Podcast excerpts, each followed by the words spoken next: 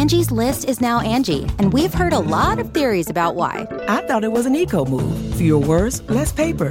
No, it was so you could say it faster. No, it's to be more iconic. Must be a tech thing. But those aren't quite right. It's because now you can compare upfront prices, book a service instantly, and even get your project handled from start to finish. Sounds easy. It is, and it makes us so much more than just a list. Get started at Angie.com. That's A N G I, or download the app today. Hey, friends, thanks so much for listening to the podcast. And we want to make sure that you know about all the other exciting ways to get more exclusive content from The Bill Press Show. We're on Patreon. Did you know that? On Patreon. So to go to Patreon, P A T R E O N dot com slash BP show to get videos that nobody else gets. All we ask is five bucks a month, and you get access to daily commentary. And every week, we put up a special interview just for our Patreon subscribers. Hey, it's a great way to support progressive media and get your hands on some fun, new, exclusive content. Thanks so much for supporting the show by going to patreon.com slash BP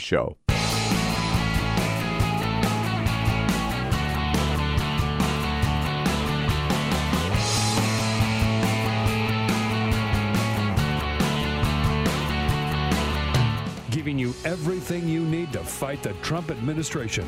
This is The Bill Press Show, live at youtube.com slash The Bill Press Show. Good morning and welcome to the Bill Press Show. I'm Sabrina Siddiqui, political reporter at The Guardian, filling in for Bill on this Friday morning. The president calling for unity in the face of attempted attacks on several uh, former and current Democratic lawmakers and officials, as well as others with, who have uh, picked a fight in some ways with him, or maybe who he's picked a fight with. But the White House is blaming the media. Pretty predictable, something that we'll break down with our great team here. That includes Peter Ogburn. Good morning, Peter. Hi, Sabrina. How you doing? I'm proud to be part of the great team that you're working with this morning. It is indeed a great team. Ray Rogers, of course, and uh, Cyprian Bolding making us all look good.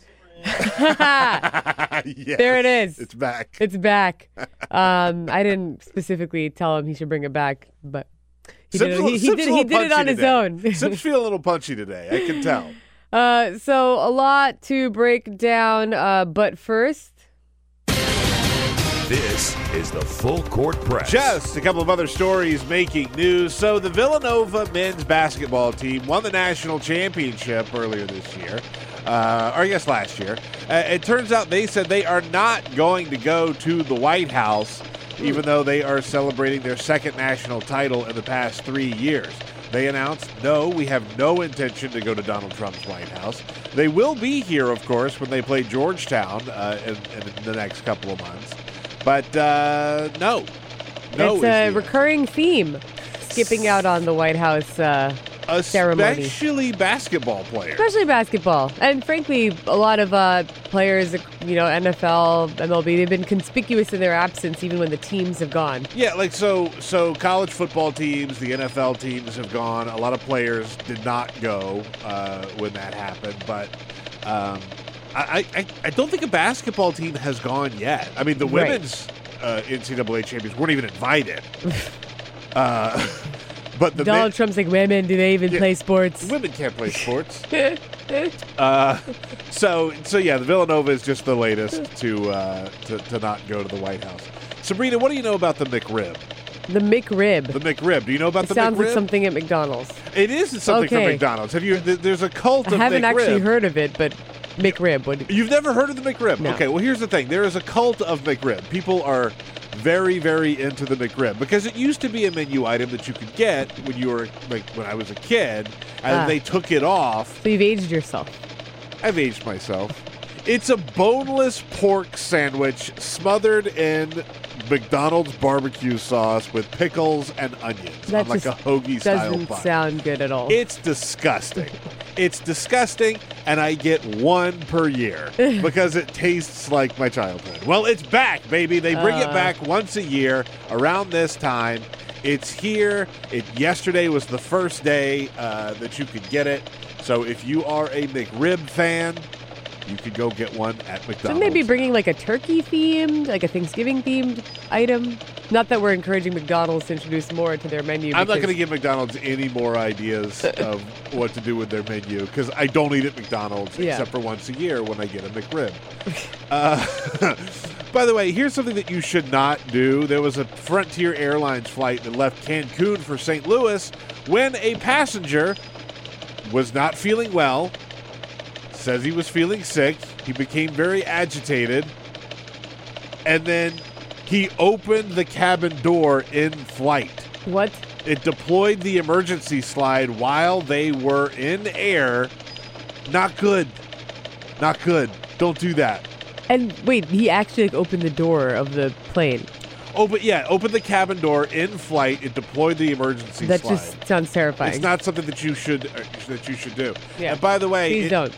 We talked about this a little bit yesterday, but it looks like it's official. Megyn Kelly is out at NBC. Oh. Uh, apparently, it's a bad idea to defend blackface uh, when you are a white person on TV. She's going to be paid out her full contract, though $69 million.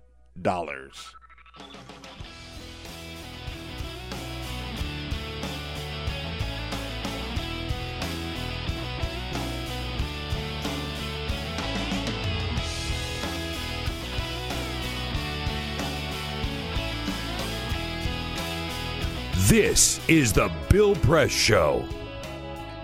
Sabrina Siddiqui here on this Friday morning, filling in for Bill. Uh, so many uh, headlines as usual to uh, run through, and that includes, of course, the way in which the president is responding to uh, suspicious packages that were sent to former President Barack Obama, former and former First Lady Michelle Obama, former Secretary of State Hillary Clinton, and former President Bill Clinton, former Vice President Joe Biden.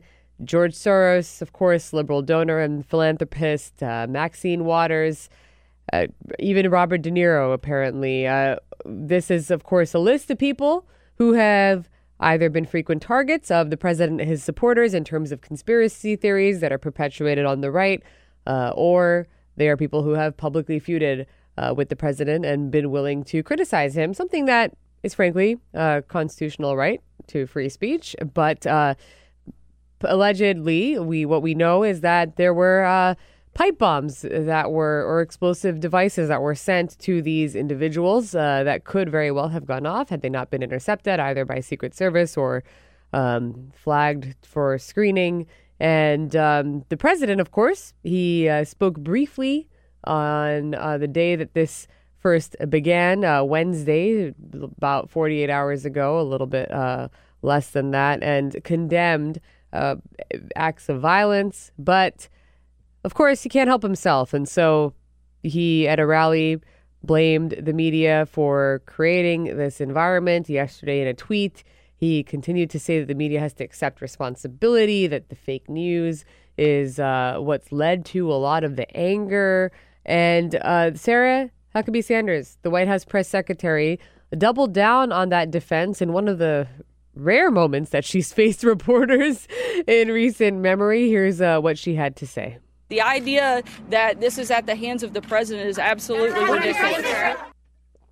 And then, you know, she went on to say that the media has been negative.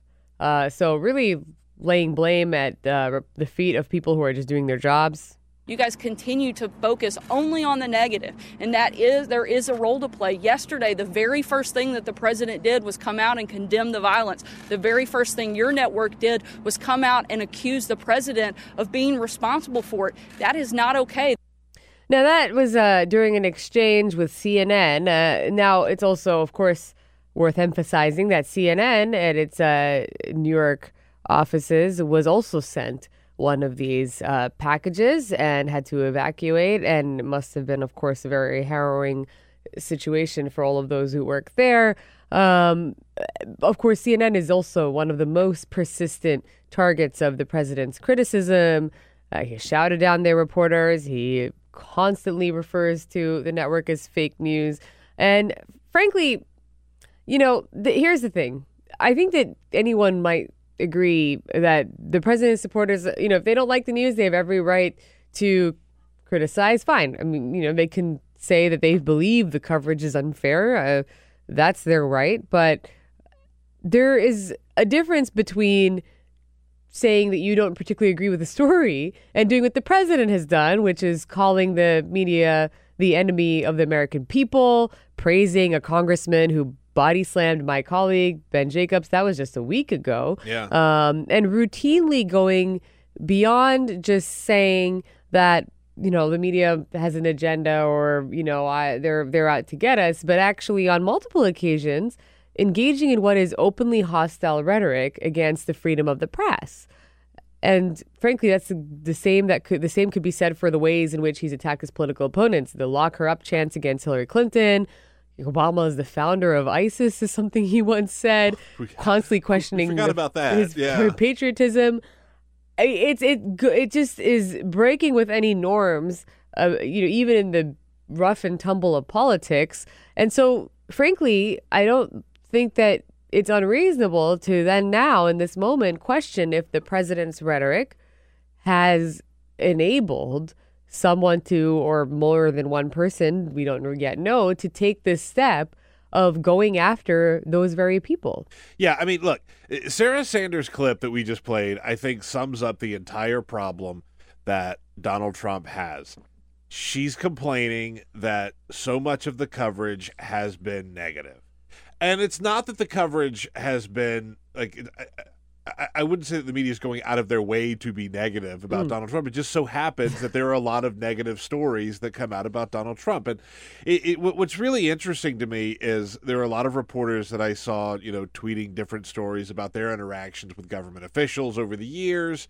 And like, most government officials sort of understand and realize and recognize that a free press is vital to the process here, right? Like I remember uh, yesterday somebody was tweeting about who wrote and was very critical of the war uh, when they finally met George Bush, who referenced and acknowledged that this person had been writing very critical things about the war. George Bush said, you know, keep it up.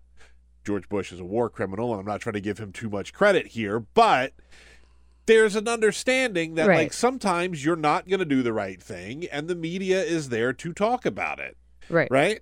And so this idea that the media isn't fawning over Trump and giving him praise constantly the way that Sarah Huckabee Sanders and all of his cabinet officials do, that that's somehow negative coverage and that they're being very mean and unfair to me.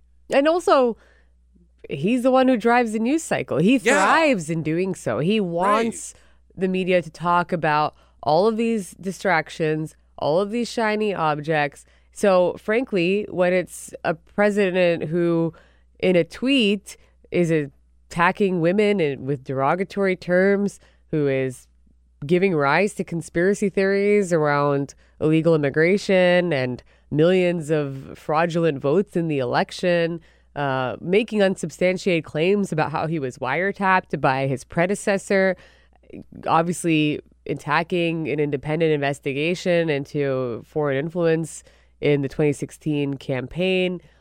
Uh, It's not that the media is just creating stories out of thin air. They're pretty much covering what comes out of the White House. And, you know, I, it, I think that the other distinction here is that there are very rarely occasions where media gets it wrong. In any profession, people make mistakes, right? There are going to be moments where maybe there is an error in a story and it's consequential or it has certainly um, caused people to, or it's been misleading. Look, it's not. you- It's not. It's not that it happens particularly often. No, but the, the story that I think of the most when you mention that, right, Mhm. uh, was day one. Uh, Zeke I knew you were Miller, uh, because and I'm only Yeah. mentioning this because the Trump administration will not give this up. Right. He made a mistake. so He made a mistake this- because he wrote that the bust of Martin Luther King Jr. had been taken out of the Oval Office on Trump's first day Mm-hmm. Right. in the White House. He immediately corrected Right. that and said, "I was wrong. I didn't see it, but now I see it. it just it was a mistake." Uh, and it was you know, he owned up to it. He apologized. He did the apology tour for days on end. And the Trump White House still holds on to this as if that was some sort of. nearly two years plan. later. Two years later. And frankly, in the aftermath of that, the president called him out by name, yeah. singled out a reporter, knowing full well that you know, there he has a very angry mob of supporters. Yeah. And that could frankly put that particular journalist under threat when he had already apologized. Now, you know, that was what I was actually going to get to, though, is the distinction between the media and the White House is that the, the rare, on the rare occasions that the media gets it wrong, the people have a, who are responsible for getting it wrong have apologized. Yeah. The news organizations have issued corrections. They've issued retractions. People are losing their People have been, been fired. Yeah. There were people at CNN who were fired uh, in the summer of last year over, I, you know, a particular story where they had gotten something wrong, and I, I don't recall the particulars, but there were there were editors and reporters who were let go because that's the standards that these institutions hold themselves to. Yeah. And they recognize the gravity of the words that they print or that they say on air. But what we haven't seen is the same uh, behavior from the White House, where any given day the president is saying something from his podium, from his platform that is bl- blatantly false. Yeah. And so are the people in his administration. And never once have they apologized. Never once have they acknowledged that they got something wrong. Uh, people certainly don't lose their jobs over having said anything that was false. They in get fact, promotions. They get, or or you know, they find a convenient opportunity to um to to dispose of them, but it has nothing to do with the fact that they committed any wrongdoing in terms of what they've said to the public. It's usually because maybe they weren't loyal enough to the president. I, frankly, Michael uh, Flynn, the former national security advisor, misled the vice president, and frankly was not let go despite what they said in public for doing so. He was actually kept on for weeks after that. It was only when the media became aware of the fact that Mike Flynn had misled the president that that after it was publicly reported about his contacts with the Russians. Um, that's when they, at some point, realized that the situ- situation had come to a head and they had to do something about it. But you know what you simply don't see is from this administration any acknowledgement that they may ever be culpable in any wrongdoing. When, frankly, regardless of party, presidents in the past have apologized. There have been moments where they have said that they perhaps got something wrong. Um, and and I, I think that a lot of what you see from the president uh, is what he's doing right now, which is to double down and to harden the battle lines and to deflect blame and to put it back on either his political opponents or on the media. And so, you know, he's been going on and on about the idea that there's a left wing mob trying to stoke fears ahead of the midterms. And what you actually see, and is frankly, so far at least, it- what's what's really been crystallized in this particular moment is that the the very tangible threat of violence has actually, at least we don't know who's responsible, but apparently come from someone who has an agenda against Democrats. Yeah, I mean that, that that appears to be the case, and and yesterday it turns out they've sort of narrowed down their search to the Miami, Florida area. Um, they're gonna find out who did this, right? Like this is this is I don't want to say that this is easy, but like there are plenty of giveaways in a situation like this that can lead back to who made the bombs, who sent the bombs. So it's just a matter of time, I, I believe, uh, before we get this. But you know, picking up on something that you just said, right? Donald Trump, uh, for as um, uh, like lousy as his brain is on most occasions, right? Like it just does not work very well. Uh, what you just mentioned, he's very, very good at a, like a small number of things. He's very good at doubling down. He's very good at passing the blame onto somebody else. He's very good at hardening those lines to make it a very clear fight where everything is in black and white, right? There is no gray area in the world of Donald Trump. And, you know, we're reminded of previous administrations and previous officials where, you know, if a bad story comes out or a, or a story that has bad optics comes out, it's crisis mode they go into crisis mode and like people lose their jobs and you know there's there's you know a, derailing of agendas you know because of a relatively uh, comparatively small snafu you know? Right. i mean we're th- i'm thinking about you know the very beginning of barack obama's administration when tom daschle was completely derailed uh, for hhs secretary because there was like a very minor tax oversight that he fixed, but because it happened one time many, many years ago, it was disqualifying, and Barack Obama threw him overboard for Right. it.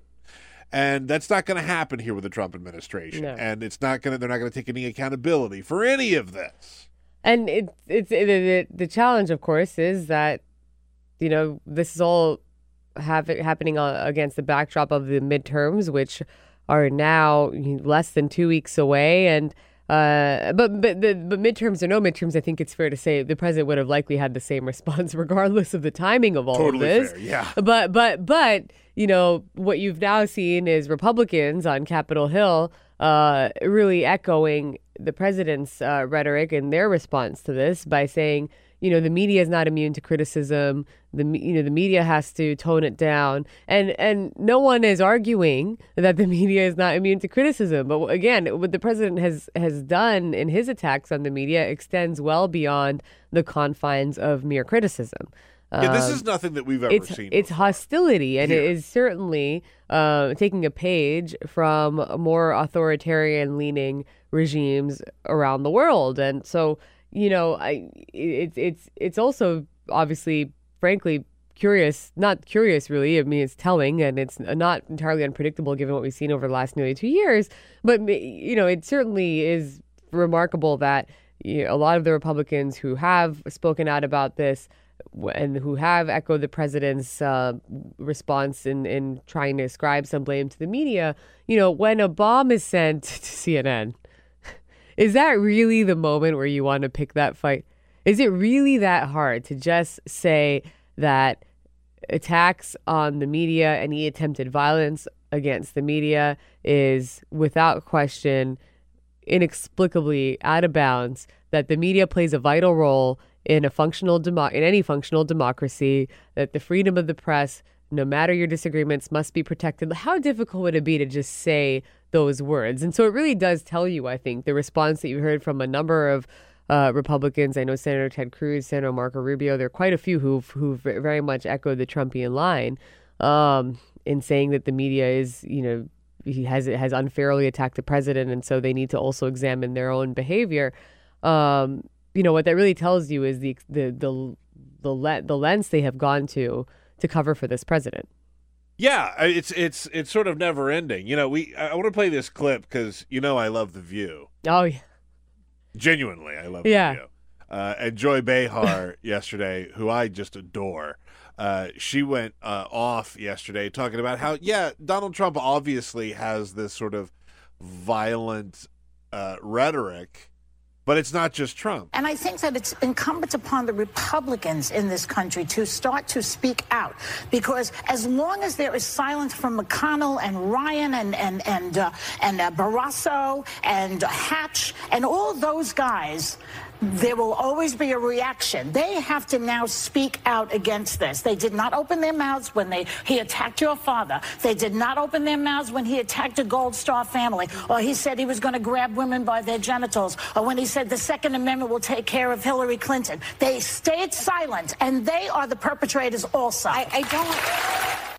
And like that feels like a quaint idea at this point, but it's also a very clearly defined role of what these government officials should be doing. the check and balance. Uh, the, but you know, it's also frankly, I'm still very amused that she mentioned uh, John Barrasso. Uh, who never really gets his due, a Republican uh, from Wyoming, member of leadership in the Senate, um, and I almost feel like Joe Joy Behar was like, "Who else can I name right now? Me, Right. throw in Barrasso," and he's probably like, "I'm actually one of the few people who literally never gets mentioned." Yeah. So thank you very much. But no, like jokes aside, I, I do think that we've just come to expect that Republicans are going to be either muted in their criticism or they're just going to refrain from, you know, having to comment on a particular issue. But this is something that authorities have declared is an attempted act of political terrorism. Look- they, they, they- they've used, they've gone ahead now and, and used the words political terrorism Yeah, it is. and it, because it is, It's it it is obviously obviously, is. and so you you know the fact that you can't even in this moment just find the words to say and to say so and to be very explicit about it. I I, I mean it's it's again it's not unpredictable Um, but at the same time, somehow we're surprised. But well, do you know what I think? I, I think what it is that's surprising is we've seen this building now for almost two years, and you've seen the cover that Republicans have given Donald Trump all th- this whole time, and I think it really hit fever pitch uh, during the Brett Kavanaugh confirmation, uh, where you saw uh, U.S. senators mocking sexual abuse uh, survivors. Mm-hmm. Mm-hmm. Uh, all to just get to their goal, right? It was no longer necessarily about defending Donald Trump. It was more about uh, just doing what they could to get their guy on the court. And Right. so that really was a low point. Right.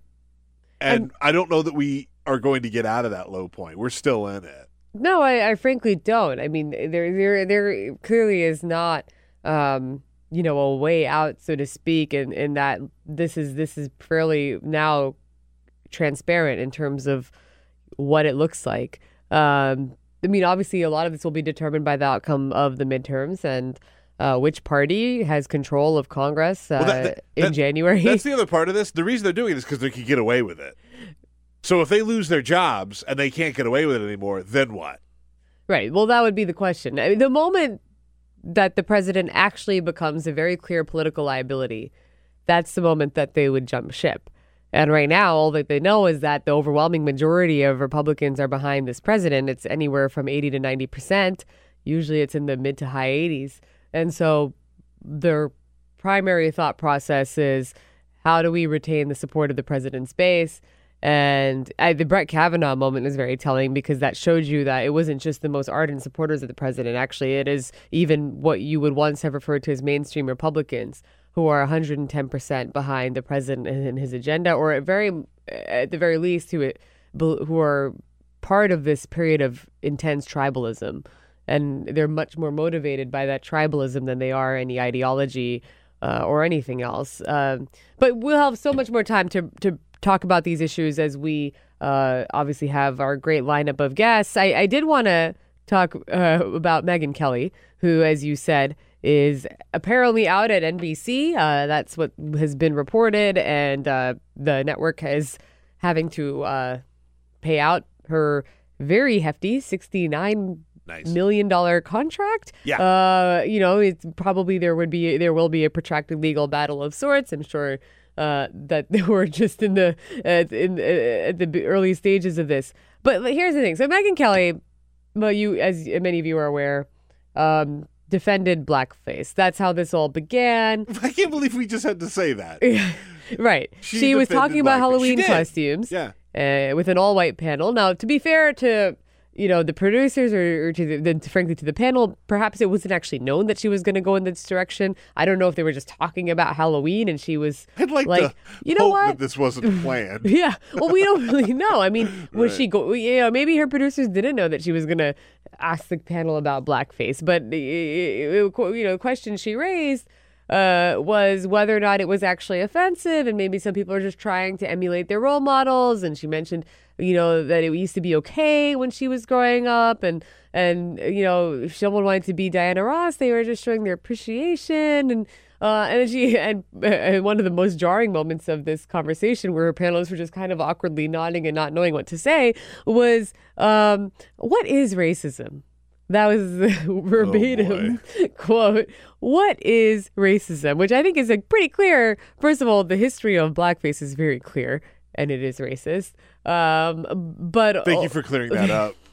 But that's you know we are in these times where you have to actually say it. You took a bold stand there. But but you know, even to add, but you know, if you have to insert the question "What is racism?" while having a conversation, you're probably talking about racism. Well, It's if you have to insert the question, "What is racism?" If you're when you're talking about whether or not it's okay to wear blackface, you're not doing a great job. Frankly, if you have to ever day. ask what is racism, I think that's very telling about um, your own, you know, way of thinking. That you know, I think pretty, people pretty much know what is and isn't racism, what is and isn't racist. They, they just don't want to often say it out loud. That's all. Uh, but I, I, I think the reason I only brought it up is because you know clearly NBC ha- is using this opportunity to get rid of uh, Megyn Kelly, whose show Megyn Kelly Today uh, and her participation in the Today Show uh, was never really working from the get go. Well, like, look, I, I don't, I, I don't want to But they knew what they. What was gonna say they knew what they were getting. Yeah, they knew what they were getting. They? I mean, it's And not that they wanna- didn't watch her at Fox News. I, I certainly don't want to give Megyn Kelly any sympathy at all, right? But like, this is a comment, this blackface comment, the conversation that she had, that would have been fine at Fox News. They would have let, like, she would not have lost Frankly, her she's probably said it. well, she had her whole rant about Black Santa when and she was and at Fox Jesus News. was white. And, yeah, that yeah, was and a- Jesus was she- white. she That's had a- right. so like, sh- this is not new territory for her. and she did just fine at Fox News. Like they, they, they, They she soaked it up. Zero. So, so uh, I, I would with it. recommend that people uh, read a, a an op-ed in USA Today that was penned by Kirsten Powers because she very much goes through the long history of Megyn Kelly saying things that are explicitly racist or race racially charged. Uh, you know, I don't like to use the latter term, but fine if people sometimes think that there is some sort of uh, gray area. Uh, you know, but most of what she has said is just plain racist, and a lot of it has to do with police brutality. Um, you know, she often had what was the name of the racist cop in the O.J. Simpson trial? Um, the Nazi cop, Mike Fuhrman. Mark Fuhrman. Mark, Fuhrman. Fuhrman. Yeah, yeah, yeah. Mark th- yeah, Fuhrman. yeah. She had him on to constantly comment on police brutality as if as if he would have any sort of independence on this issue.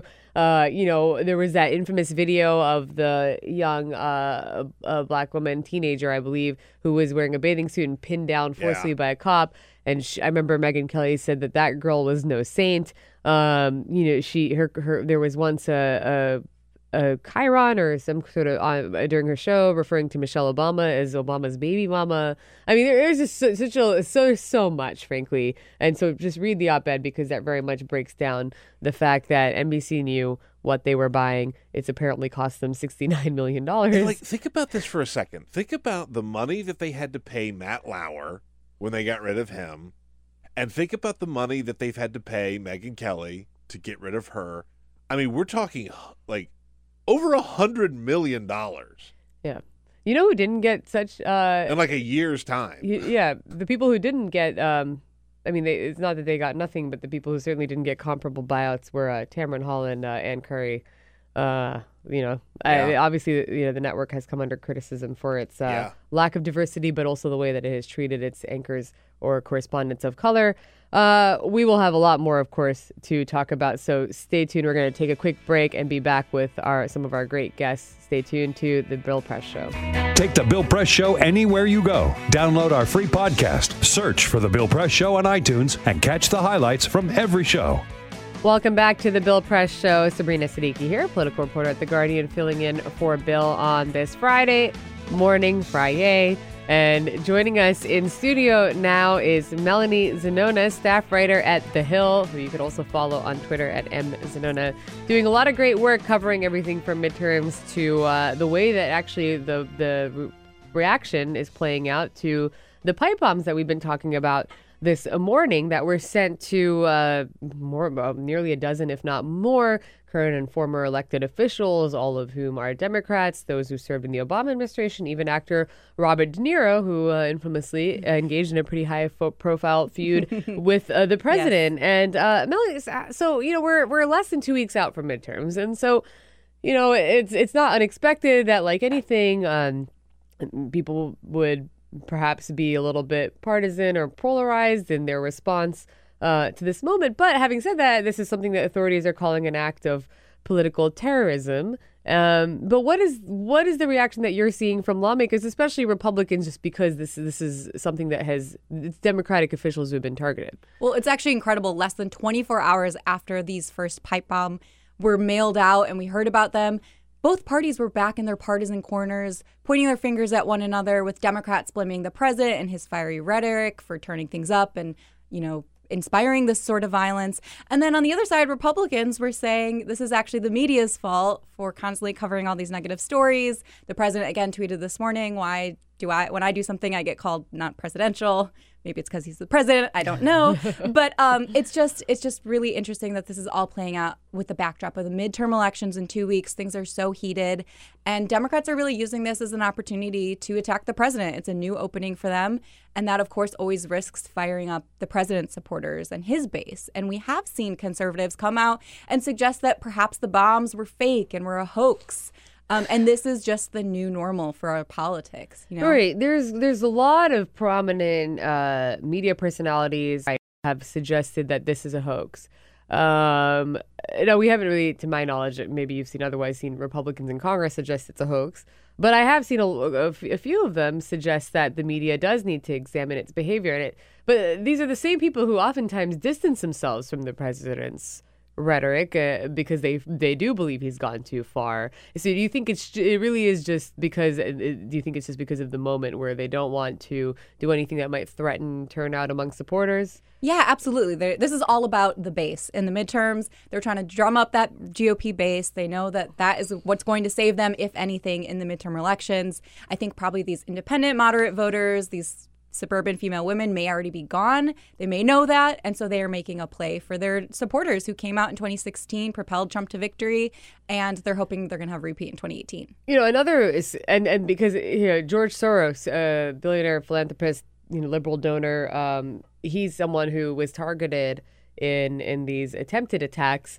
And as you talk about hoaxes, um, one of the conspiracy theories that was perpetuating uh, on the right was that George Soros was funding this caravan of migrants who were uh, en route. Uh, thousands of miles away still, but toward the U.S. Mexico border from Honduras. Of course, there's been a migrant crisis for years now uh, that really stems from migra- from those who are fleeing uh, Central America, who are fleeing gang violence, poverty, um, from mostly El Salvador, Honduras, Guatemala, and so um, you know that was one of the the the theories that was out there that Democrats orchestrated this. But how is unsubstantiated. I, I, have to obviously reiterate, you know, how that's what the White House has wished to talk about, and the president continues to tweet about even over the last couple of days. Um, what are the politics of the of this of the caravan? Uh, you know, and is it something that Democrats are actually talking about, trying to refute, or are they sidestepping the issue entirely. Well, I talked to a bunch of GOP strategists about that issue this week, and they say it's a complete reversal from the summer when Republicans were on defense when it comes to immigration after the family separation issue. It looked really bad for them. But they say the caravan looks really bad for Democrats because Trump has really been able to seize on this. He's using it to stoke fears about national security, saying criminals and gang members and drugs are going to flow into the country, even though this caravan is still miles away. They're not guaranteed entry either. They're seeking asylum. Uh, that doesn't matter. The politics of fear is very strong. It's a stronger motivating factor in the midterms. And on top of that, the economy and the jobs and taxes that Paul Ryan urged members to run on was not working on the campaign trail. So they made this very clear shift they saw the caravan, were able to seize on that, and it does appear that the enthusiasm is really high. Trump's approval ratings are up record levels in some of these polls, including an NBC one that was just conducted last weekend. So it could be a smart strategy for the Republicans mm-hmm. to really use this to their advantage. In fact, I, I recall that it was in 2014 that there was a, a you know surge of unaccompanied minors at the U.S. border, and President Obama had to deal with that while in office, and it was That's a midterm right. election year. And frankly, it was the same strategy that Republicans used in that time to try and sound the alarm over uh, illegal immigration, even though, as you rightly pointed out, this is not necessarily illegal immigration. These are people who are coming to seek asylum, and under international law, they have a right to do so.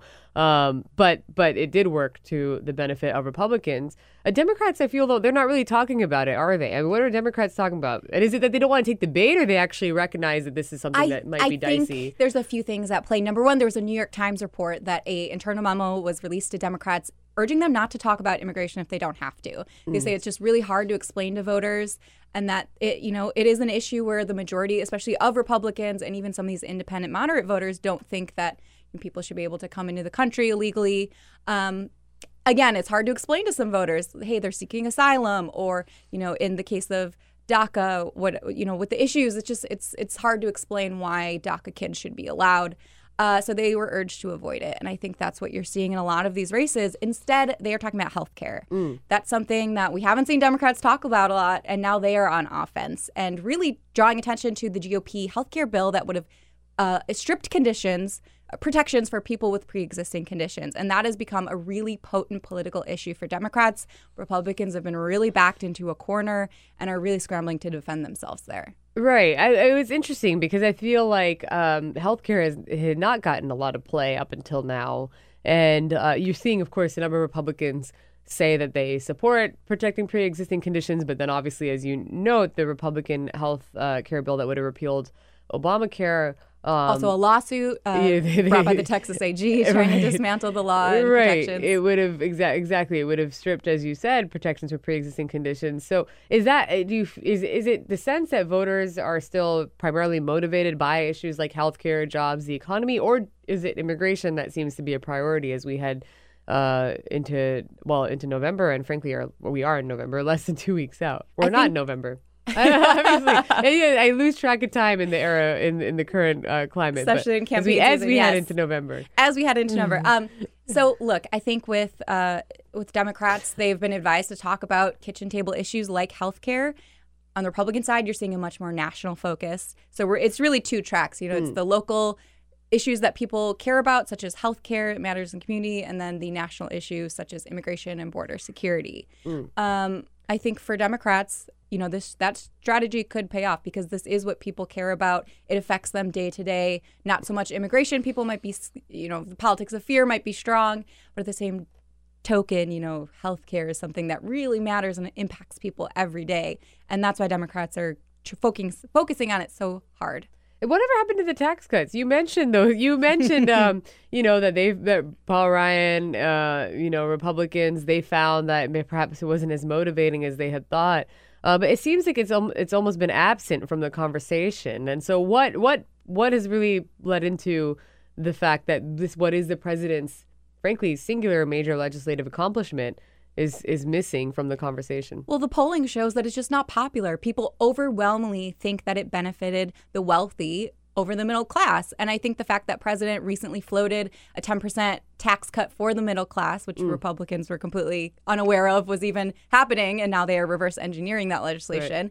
Uh, I think that just speaks to the fact that they knew it was unpopular, it wasn't working, and they needed to shift gears. Think about how popular this was among Republicans at the time. Like Republican strategists and a lot of consultants and insiders, they thought this was their ticket because it's undeniably true that Donald Trump did, has not been, has not had a lot of great legislative wins.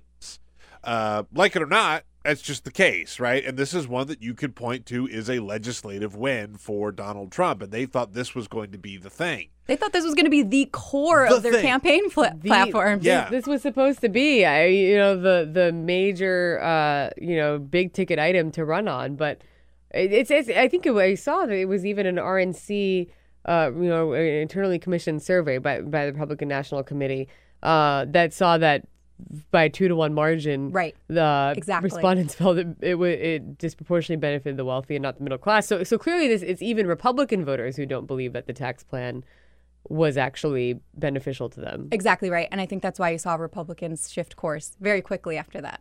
So, you know, you have a very interesting story that I also want to talk about, which is, um, you know, it has to do with the fact that, of course, Nancy Pelosi, she she is still suggesting um, that she will be speaker if, uh, or will make a run for speaker if Democrats were to uh, take back control of the House.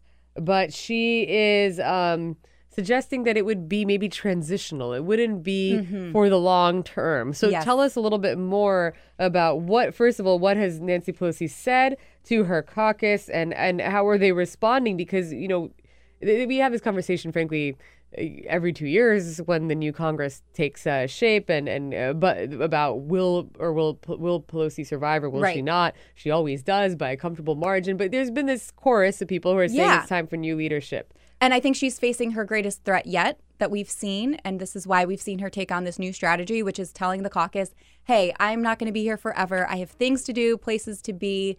She's suggesting maybe it would only be a one term speakership, two term speakership. She wouldn't put a date on it. Uh, said she didn't want to make herself a lame duck, but at the same time, making it known that she wants to be the transition to the next generation.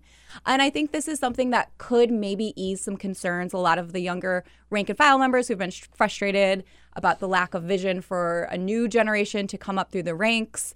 At the same time, um, I'm hearing from other lawmakers who say it's a little bit too late for them. They want new, new leadership in January. They say if they get the majority back and they put Pelosi in charge, they could potentially lose whatever majority they do get in the next election. Um, So, look, I think it comes down to a numbers game whether or not she's going to actually be the Speaker of the House.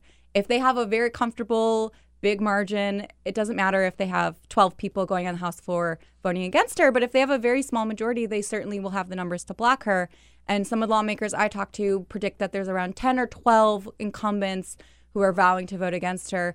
Um, which could be significant if you consider some of the new candidates who are coming in who could be sent to Washington who have also vowed to vote against her. Um, you know, if she makes the deal with these lawmakers, maybe loosens her grip on power, puts some younger, more progressives, at least give them a, le- a seat at the leadership table, I think she can pull it off.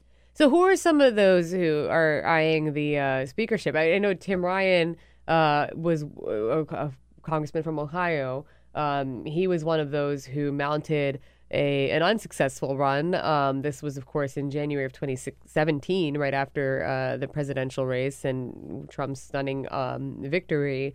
Um, it- it- you know, is it him? Are there others? Are there people who are who have openly said, "I want to make a run. I want to challenge Pelosi"? Well, this is another reason why people think Pelosi is going to hang on. There is no challenger right now. No one has said they're going to run against her. There isn't a clear rival who could do it, who could beat her. Uh, so that's another reason why it's they're missing a key ingredient, which is a, a serious rival challenge to Pelosi, and there just really isn't one right now. Uh, I've talked to some lawmakers who, lawmakers who say, look, if she ends up failing, people will step up to the plate. It'll be a different ballgame in that case. But as of right now, we just don't see who that could be.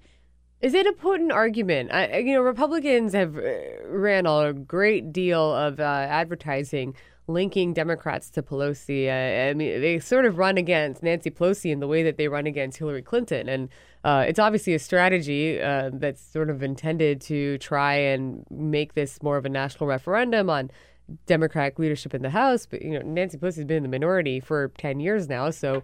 Um, I'm cu- more than actually. So I'm curious as to eh, does it work? Uh, Is it is, is she actually you know as toxic as characterized by her political opponents? Well, number one, I think it does depend on the race. Someone like Connor Lamb in Pennsylvania, who was able to, you know, win his special election in a red district, he opposed her. I think in that district, yeah, maybe Pelosi is toxic, but in other areas, not so much. That's why you've also seen Republicans not just make Pelosi the boogeyman in recent weeks. They've also talked about Maxine Waters, Elizabeth Warren, a lot of the female Democratic candidates. Uh, Bernie Interesting Sanders, trend. yeah, uh, but not just that. Jerry uh, Jerry Nadler, someone who would Mm. take over one of the committees if Democrats were in charge. So you have seen this shift in strategy. It's not just Pelosi because that doesn't always work. Mm. Maxine Waters and Elizabeth Warren are interesting because those are people who the president has routinely targeted. Uh, Maxine Waters was also Mhm. on the receiving end of uh, one of the uh, what alleged pipe bombs.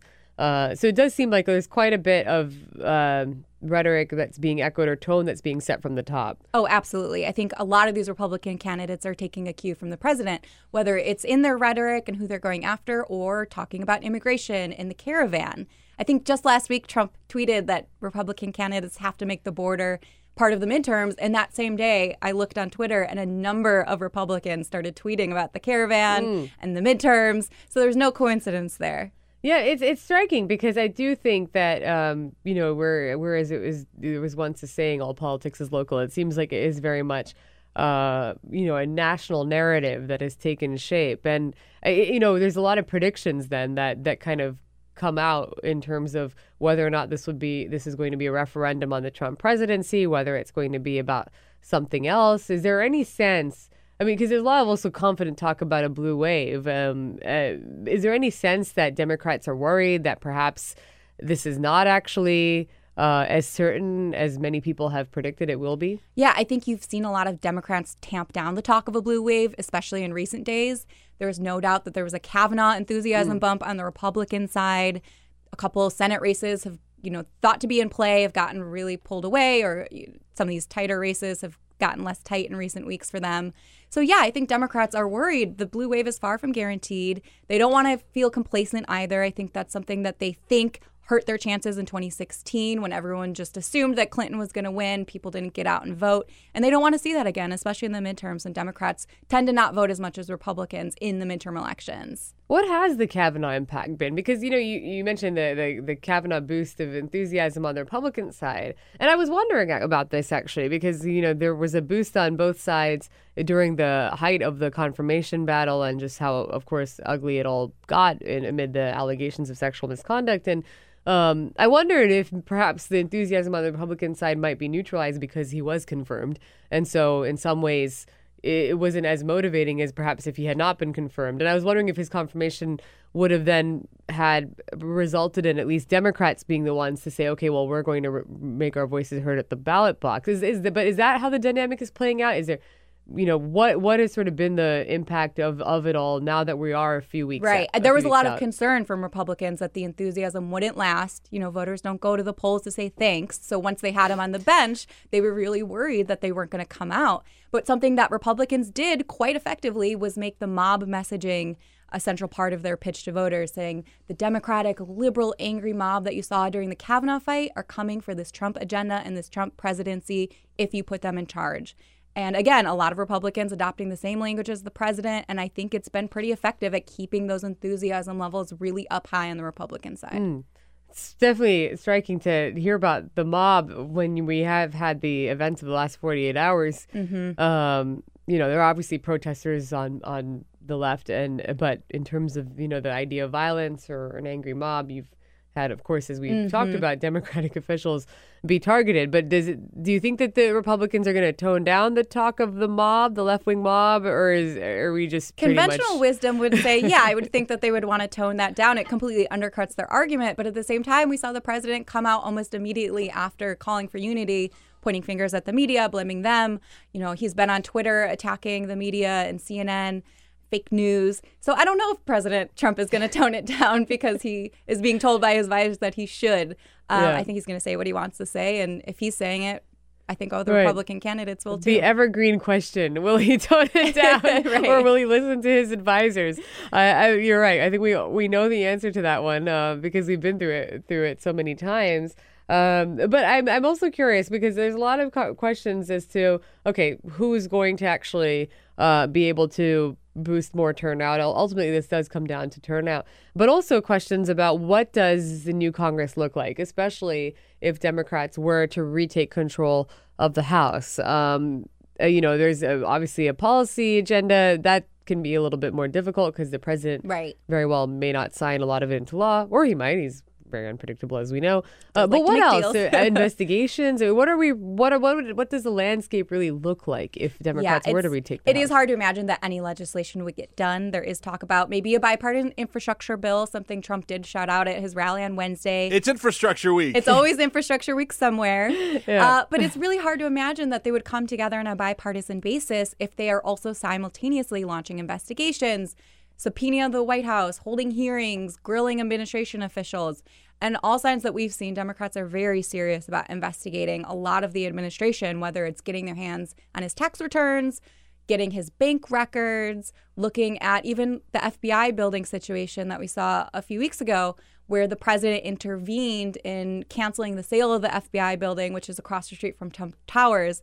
Democrats saying he did that so that a developer couldn't come in and build a competing hotel across the street. So there's a whole plethora of things that Democrats are promising to go after. And I think that will probably take up a lot of the oxygen on Capitol Hill. And we still don't know, of course, what the outcome will be of uh, the special counsel investigation into Right. Russian interference in the Right, and that's not even 2016 considering impeachment, right. Right. Which- uh, but, but it seems Nancy Pelosi has often said she doesn't want to talk about the I word, uh, impeachment. Um, now, is that just something she's saying ahead of midterms because it could obviously Right. there's still a divisive issue, um, and sh- there is some concern that you know there are some voters who would react to that and come out and support Republicans, or do they genuinely not actually think that impeachment's on the table? I actually I do think it's a combination. Number one, of course, it does not play well to call for impeachment for the midterms. That would fire up the president's supporters and bring them out. But I also think Democrats are being cautious about this for two reasons. Number one, 2020 is still looming. So Mm. if they impeach the president or move to try to move to impeach the president, that's going to possibly fire up his base for 2020.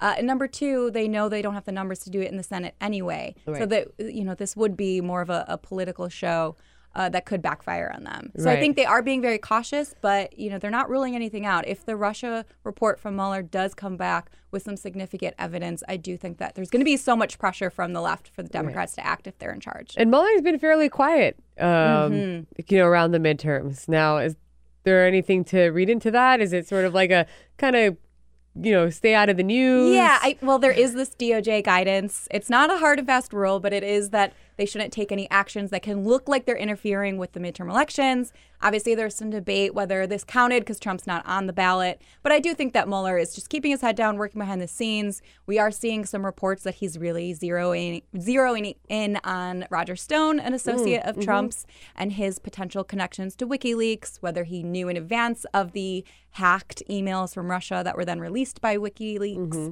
Uh, so he is working just because we're not necessarily hearing about it. So Yeah. I wouldn't be surprised to see an indictment shortly after the midterms. Right. And there were criminal charges against a Russian national last week, Mhm. and that actually had to do it with um, inter- uh, interference in the 2018 midterms, uh, which so it's they're certainly ongoing. So certainly it's, uh, Russian nationals, it seems, they're Mhm. not uh, off limits as we go into No, the midterms. no. Maybe not indicting uh, former or current Trump associates. Uh, uh, it's interesting you mentioned the guidance because uh, James Comey obviously so uh, so so infamously uh, did choose uh, not to follow protocol with his letter. Or Right. well, Talk about October surprises in 2016, right? That was So What is the is the Comey October surprise? I think it. I think the October surprise are two things. It's the caravans and it's the pipe bombs. Mm. Um, and I think each one probably plays differently for each party. And with you know Republicans, immigration is a winning issue for them, or at least it was in 2016. So they're very excited about having this issue to run on now again in the midterms. Right. It's it's it's it's fascinating because you know. In some ways, Newt Gingrich, I think what did he say? The midterms are going to be about caravan, Mhm. two words. Caravan and Kavanaugh. Car- caravan and Kavanaugh. Obviously, we've had the events the last 40 hours maybe change that. But uh, Melon, uh, sorry, but I didn't mean to call you? Melanie. didn't know that. Yes. I was like a moment of uh, that. But thank you for being with us. Everyone else, stay tuned to the Bill Press Show. Is the Bill Press Show. Hey, friends, don't be a stranger. Keep up to date with all of the Bill Press Show happenings around the clock on social media. Here's how you can follow us on Twitter at BP Show or on Facebook at www.facebook.com slash Bill Press Show and on YouTube, youtube.com slash The Bill Press Show. And remember, if you haven't already done so, make sure to subscribe to this podcast on iTunes. And while you're there, please rate and review the show. That means a lot to us. And thanks so much for your support.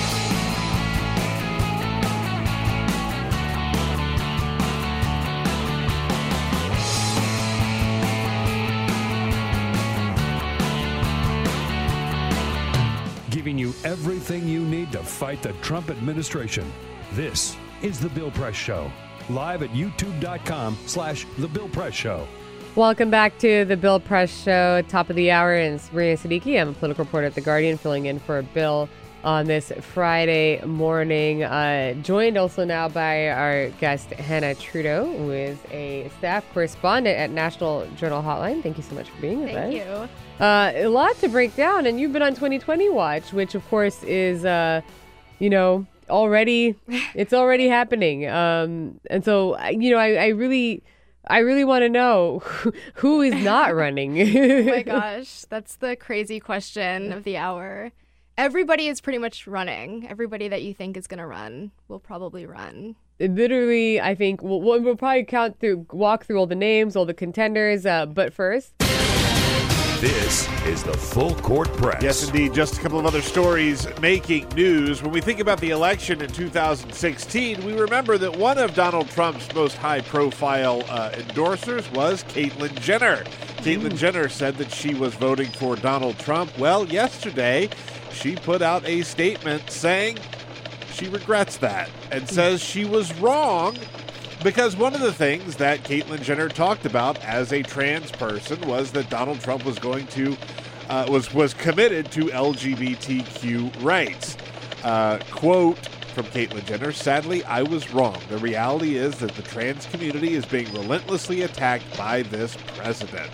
This is politics at its worst. It is unacceptable. It is upsetting. It has deeply and personally hurt me." End quote. So, like, look, good for Caitlyn Jenner for coming out and saying this, but also most people saw this coming. there's a lot of "I told you so" yeah, going around. yeah. I don't uh, want to rub it in and say we told you so, but like we knew this was coming. This is an op-ed she published in the Washington Post. Yeah. Uh, I wonder about the timing. It's curious. That's for sure. Ahead of midterms. Uh, she didn't actually say though that she's planning a campaign for Democrats. Maybe it's just a mea culpa. Oh well, actually, there was apparently there was a new rule with the Trump administration, um, not necessarily protecting or rescinding protections for transgender people and businesses. So that may be the the impetus. But yes, I think a lot of she got a lot of flack from the LGBTQ community, and I don't think that they're uh, necessarily buying the, uh, the the remorse.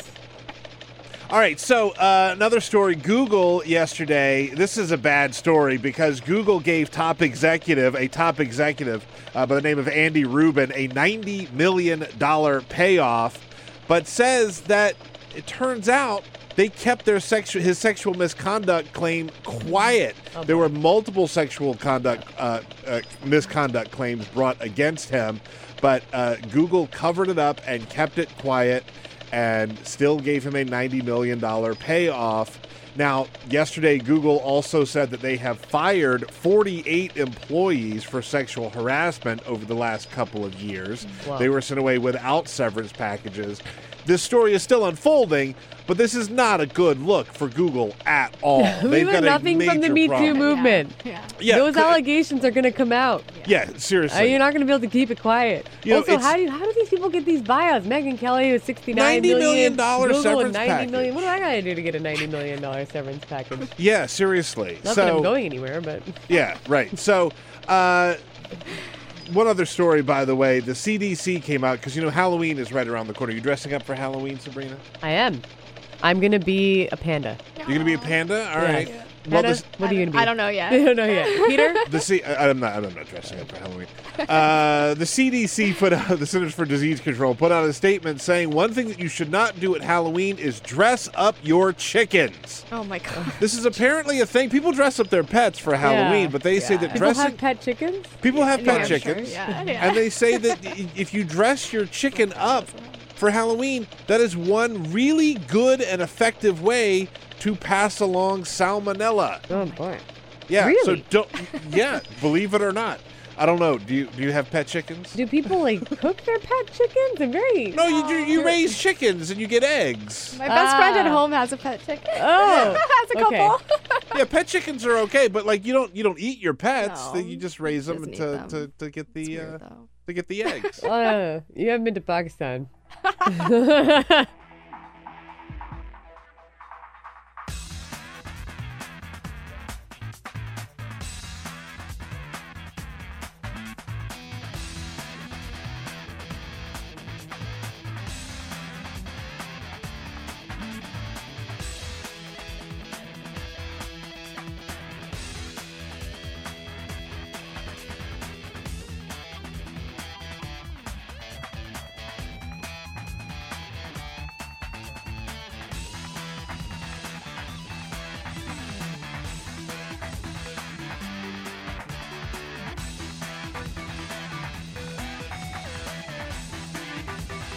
This is the Bill Press Show.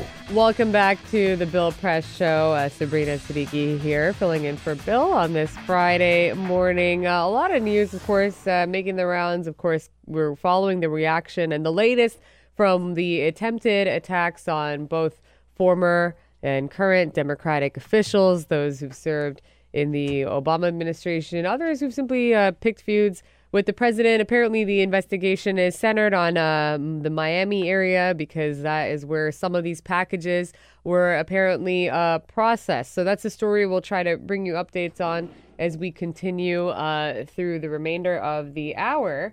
Uh, but joining us now is uh, Marc Morial, who is the National Urban League president and CEO. Good morning. Good morning. How are you? I'm doing great and good to be with you this Good to be Thank with you. you. as well. Um, you know, I, I there's a lot to break down. We're obviously less than two weeks out uh, from the November midterms, and uh, talk a little bit about what you're focused on. We've been on the road. Uh, I've been to Wisconsin. I've been to Kentucky. I'll be in uh, Louisiana and uh, out west. Uh, in the next week, we have an active campaign called Enough is Enough Vote. Mm. Uh, we have a team that'll be in Atlanta, in Georgia, on tomorrow, uh, working to activate voters, to get the vote out, and also to educate people uh, about uh, what to do if they see voting irregularities. Mhm. So we've got a strong effort. Uh, this is a critical, important, essential election. It's not time for excuses. We're encouraging people to take advantage of early voting, and we want to make sure people understand. We find uh, when we work in communities, I was in Philadelphia last week, that uh, many people may want to vote, may not be quite aware, they may not be registered. Unfortunately, it's too late in a place like Pennsylvania. Or they're new to a neighborhood, they are registered, and they want to know where to vote. So, voter education is a very important component of this, and voter protection is because there is a rampant uh, movement across the country to suppress the vote. It's an active campaign. It's uh, been going on for many years. Uh, the alt right, the far right, have been animating this effort. 30 states have, have sought to pass voter suppression, uh, voter ID, cut back on early voting, all across the board, exact match requirements. Uh, we're, we're suggesting to people do not be deterred. Get out and vote. So, so you mentioned these voter suppression tactics because quite a few of them uh, are making the news. Certainly, Georgia is one of the more Yes, of prominent examples. Uh, Stacey Abrams, uh, who is running for governor against the sitting Secretary of State uh, in Georgia, Brian Kemp, and uh, there's been a purging of majority African American voters uh, from the rolls. Now, there's also uh, in North Dakota controversy around, um, you know, Native what Americans. Native Americans because the Supreme Court essentially sided with uh, or ruled that they have to have postal addresses that are more specific, which they t- with street names they don't typically have that. I think in Texas it's, there's an effort to suppress millennial m- younger voters. So so what are you The seeing? Supreme How how, Court how has- big of a yeah, how big of a concern the is it? The Supreme Court has been part of the voter suppression machine. Mm. Their decision in Shelby, their decision to greenlight uh, voter purges.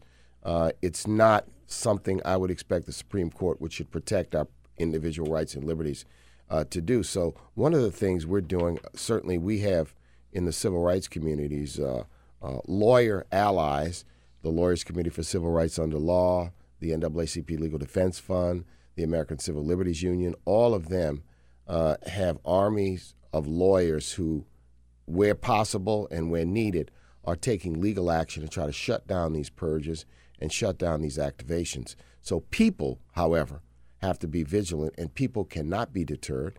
We're saying to people go in. If you have to cast a provisional ballot, cast a provisional ballot.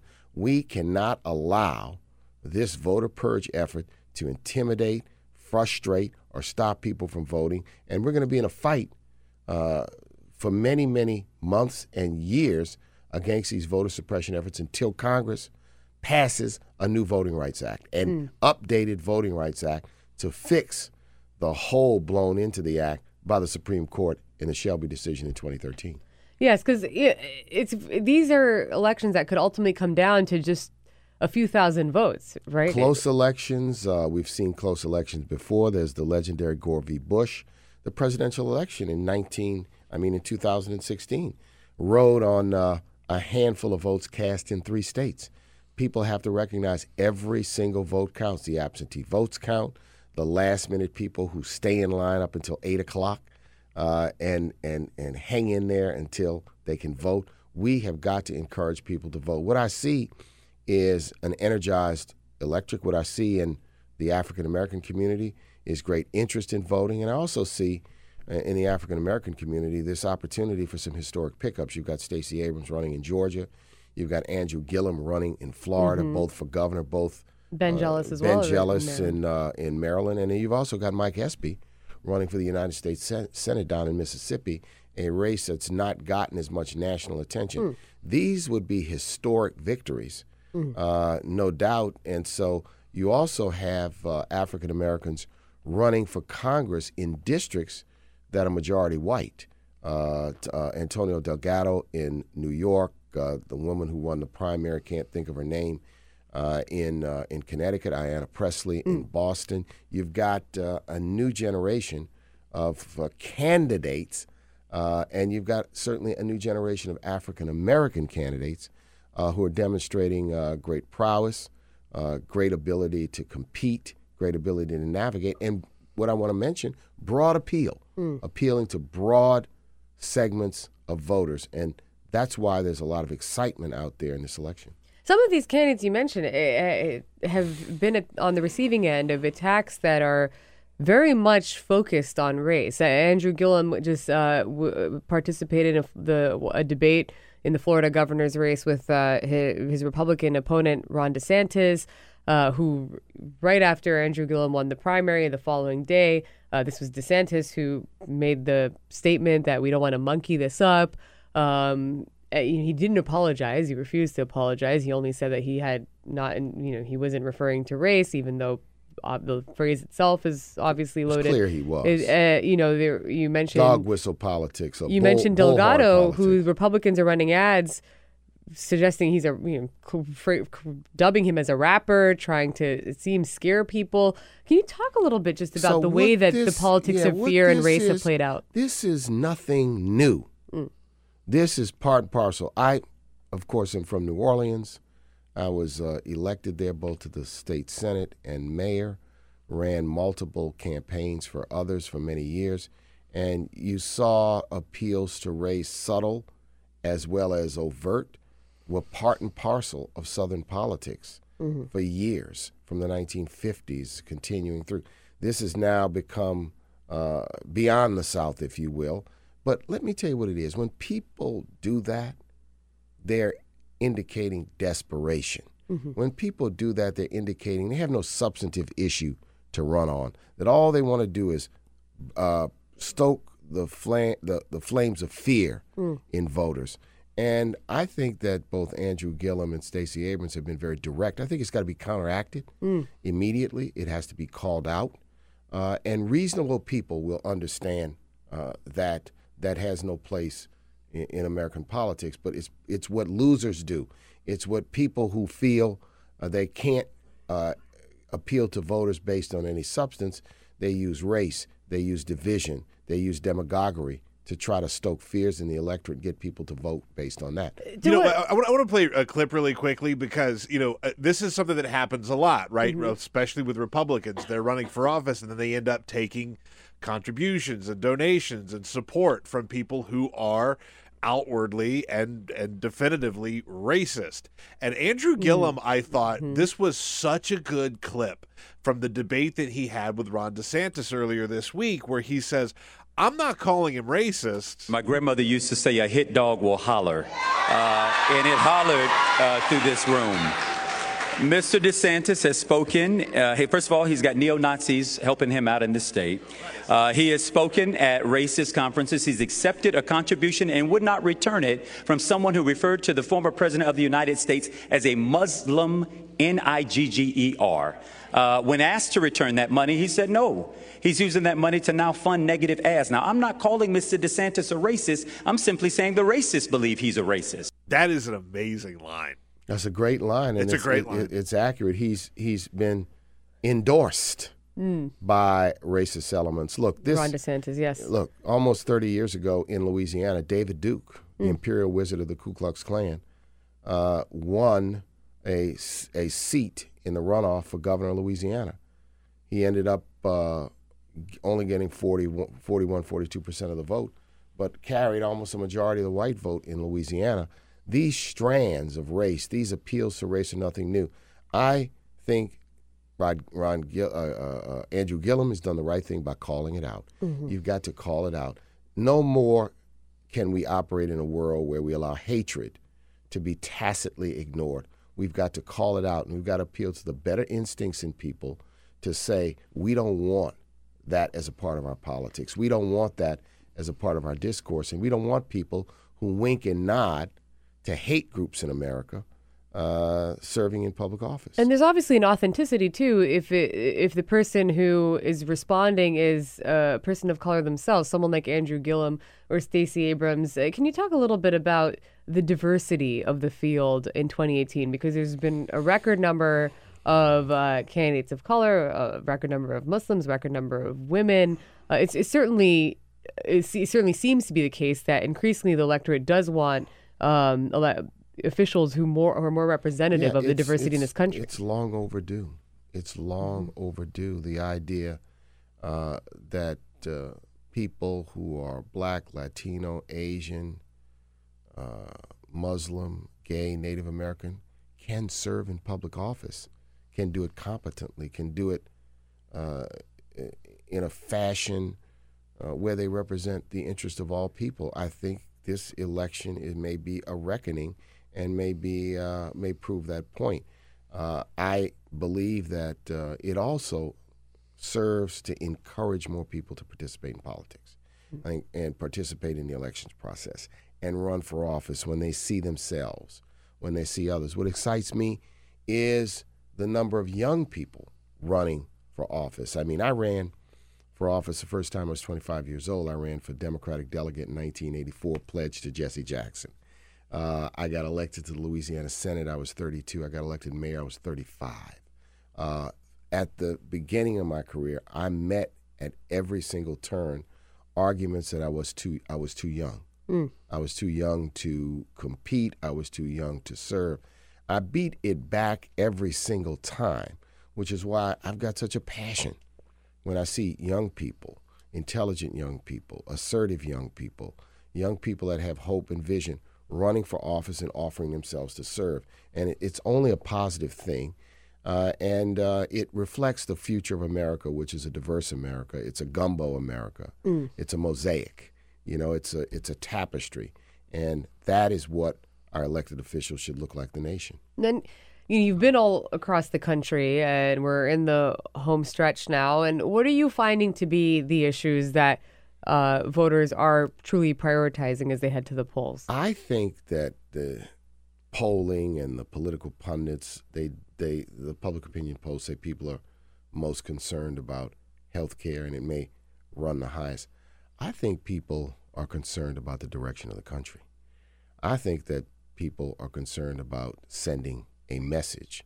I think people want to send a message that hate speech, uh, if you will, coarse division, personal attacks on people, not the kind of politics they endorse. This is a, a larger, if you will, referendum on the future of the country. Inside of it, there's the issues of health care, there's the issues of reproductive rights, there's the issue of civil rights and the judiciary, there's the issues of income inequality that are inside of this debate, inside of this discussion.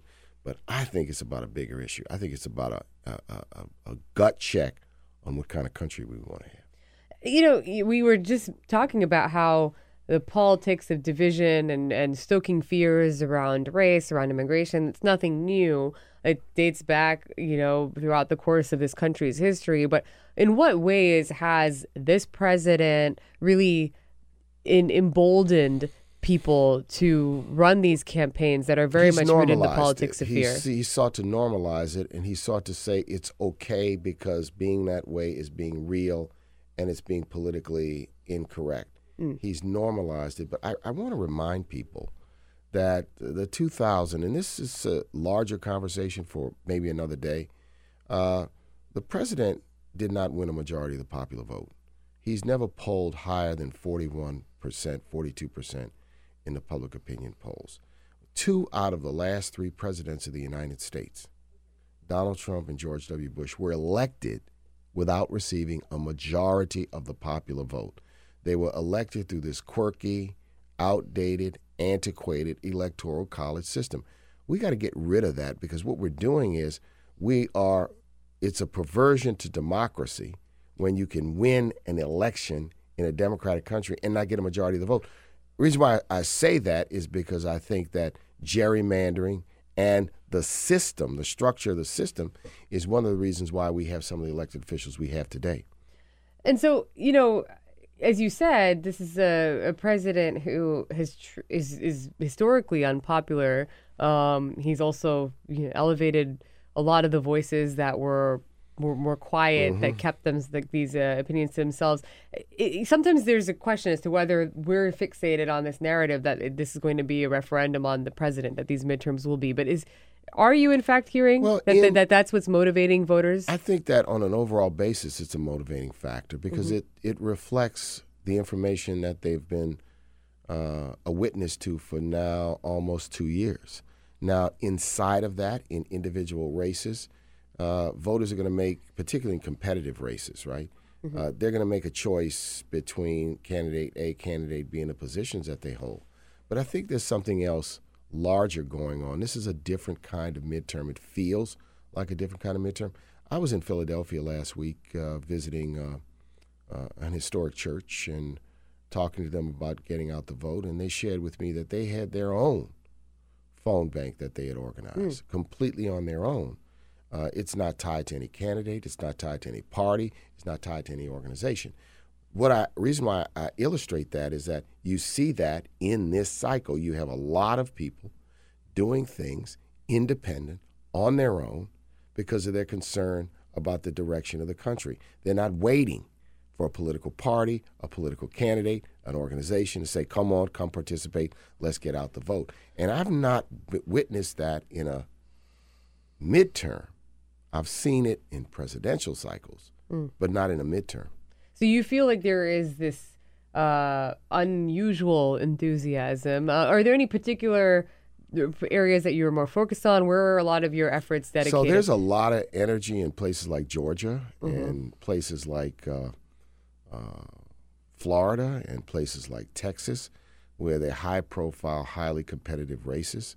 Uh, since we're using uh, social media, we're touching people all over the country, but we have focused efforts in a number of places. So, for example, this weekend, uh, the the the uh, Urban League team, the team of the National Urban League and the Atlanta Urban League, will be in Georgia. Will be uh, participating in. There's a big homecoming for Morehouse College, Hmm. and so there are going to be tens of thousands of young people, and we'll be reminding uh, them to vote. We will be sharing with them our hotline, uh, places to to report uh, voter uh, voter irregularities as a part of voter protection campaign. So we got you know we have efforts underway in a number of places, but we're not out there alone. Mm. I mean, there are many civic, civil rights, professional associations. But what I want to remind people is this election is a horse race, and now it's coming into the home stretch. And I think the horses are neck and neck. So this can't be, I saw the poll and the election's over, so I don't need to vote. This has got to be every vote until the bell sounds has to be counted, has to be in. We don't want people asleep. We don't want them to rest. We want them to work. We want them to vote. We want them to make sure the people in their homes vote, uh, people in their social networks vote. I've been challenging people to send out at least one social media message a day to their network to remind them to get out and vote. Right. Everyone, get out and vote. Ask your friends if they're voting. Enough is enough. And uh, Vote. thank you so much, Marc Thanks for Morial, having National me. Urban League President and CEO. It was wonderful Always having good you to be this with you. morning. Thank you. Good we'll be back after a short break. Stay tuned to the Bill Press Show. This is the Bill Press Show. Welcome back to the Bill Press Show. Sabrina Siddiqui here, closing out what has been another uh, riveting and exhausting morning because there's just a lot to keep up with in Trump's Washington. And here to break down uh, even more for us is Hanna Trudo, who is a staff correspondent at National uh, Journal Hotline. And uh, Hannah, thank you for for being with us. And Again. Welcome again. back. Thanks for Welcome having me. back. very, very. Uh, thank you for accompanying us. Of Um, course. We're moving around the schedule, uh, and uh, you know, like I said, things are a little unpredictable in Trump's Washington. So we just Totally. roll with the punches. Totally. Um, but uh, you know, and you're you're here to talk 2020, which uh, you know people often say already, but frankly. As is the case, uh, you know the, the race for the next um, presidential election really just begins the day after the preceding presidential election. Yes. um, That's a good and- way of putting it. And. I, the way I kind of uh, framed this to you um, was who is not running uh, for president on the Democratic side because it just seems like it's going to be such a massive field. Yeah, I think um, I'm going to go out on a limb and say Hillary Clinton is not running. I know that's Some kind of a people- controversial some people thing. who still think somehow that maybe she is. but- Yeah, yeah, Some people think that. Um, you know, you never know. I guess never say never, but there's going to be a lot of people running. Um, and I think you know, upwards, I would say of two dozen, maybe maybe almost three dozen. Um, and you know, that doesn't mean that they're going to be in the race for the long haul, but they can certainly toss their names in and see how far they get. Now, is there a clear front runner? Uh, I mean, we obviously learned that front runners this this early um, out don't necessarily matter. Otherwise, we would have had Republican nominee Jeb Bush. Um, Right, right. But is there someone who uh, party operatives believe is the clear uh, path winner here? I think um, it's interesting because I've been covering this for almost two years now, which is crazy enough. Um, but the more I've talked to people in the party in different states and at the national level, um, I think it's becoming more and more clear that there isn't a nat- natural uh, front runner the way that Hillary was in 2016. Um, that's not to say that there aren't a lot of big name Democrats who are going to run. I think, you know, if anything, it's like the most, you know, sort of robust field that Democrats have seen in quite a long time um, or expected to be. But um, it's interesting because there's not, you know, one person that I can think of that I can say, you know, that's going to be the top Mhm. 2020 Dem. What Um, happens if former Vice President Joe Biden does run? Is it your sense that he is? I mean, everyone seems to think he is. Everyone is thinks he he just is. soaking, uh, or is he, you know, speculation and just loving the publicity, or is he actually making moves? So he a little bit of both. He's making moves. Um, he's definitely traveled the country this entire uh, midterm season and and well before that. Um, that being said, he doesn't really need to do that because everybody knows who he is. So a lot of that prep work is like building the name recognition and stuff Mhm. like that. But everybody knows who Biden is. Um, so he's made some moves in that sense. He's kind of done, you know, the the um, handshaking and the things that that people want to see him on the trail. He's made some cable news appearances, stuff like that. Um, but you know, he's he's also sort of not pulled the trigger in the past. So we've seen him prepare for a run and then sort of back away. And then he's also run unsuccessfully two other times. So Mhm. if he does run, you know, who knows if he's going to do well. Um, but it looks like he might. Yeah, he certainly comes out ahead in a lot of polling, but now some of that, as you know, um, has to do with the built-in name ID. Yeah, uh, yeah. You know, there's we all know who Kamala Harris and Cory Booker Right. and Kirsten Gillibrand are, but there's a lot of people across the country uh, for whom those are not household names. Um, but do Democrats feel? I mean, I'm- I've, always, I've been interested in this. That they need to have fresh blood on the ballot. Do they feel like someone who is such a prominent figure in the party Mhm. would lend itself, uh, being the nominee, would lend itself to a very familiar narrative. In fact, what Hillary Clinton faced that this is the establishment, Sure. that this is someone who just inherited the ticket. Yeah, I think um, there are definitely some people who want that familiar face, like um, like Biden or even somebody like Bernie, um, who they saw compete against Hillary. And you know, I think he still does have support among his core group of of people who liked him. Um, that being said, I've talked to so many people in a lot of the battlegrounds over the past you know year or so, and they often say we want somebody new. We want to see who's out there. There's going to be so many people. Like we're excited just to see, not necessarily just the big name, not not even just Kamala Harris or Cory Booker, but like. Tim Ryan or you know Pete Buttigieg, who's the mayor of South Yeah. Bend, Indiana. You know they, th- I think, and um, especially like in New Hampshire and Iowa, people talk about this a lot. They love to see like new, fresh faces, and they they sort of hold their um, role in the nominating process in really high regard, um, for better or worse. But um, I think, yeah, I think that's the gist in a lot of those early states. Another name who's who's out there or that's out there is Michael Avenatti. Yes, we have to talk about Michael Avenatti. Holy cow. He has not had a great 24 hours. Yeah, there's a profile of of him that Molly Ball uh, has written uh, for Time. Yeah. and, and now uh, you know he's this. Is, not that any of you are uh, unversed in Avenatti. I, I would certainly wonder if you've been living under a rock if you are unversed.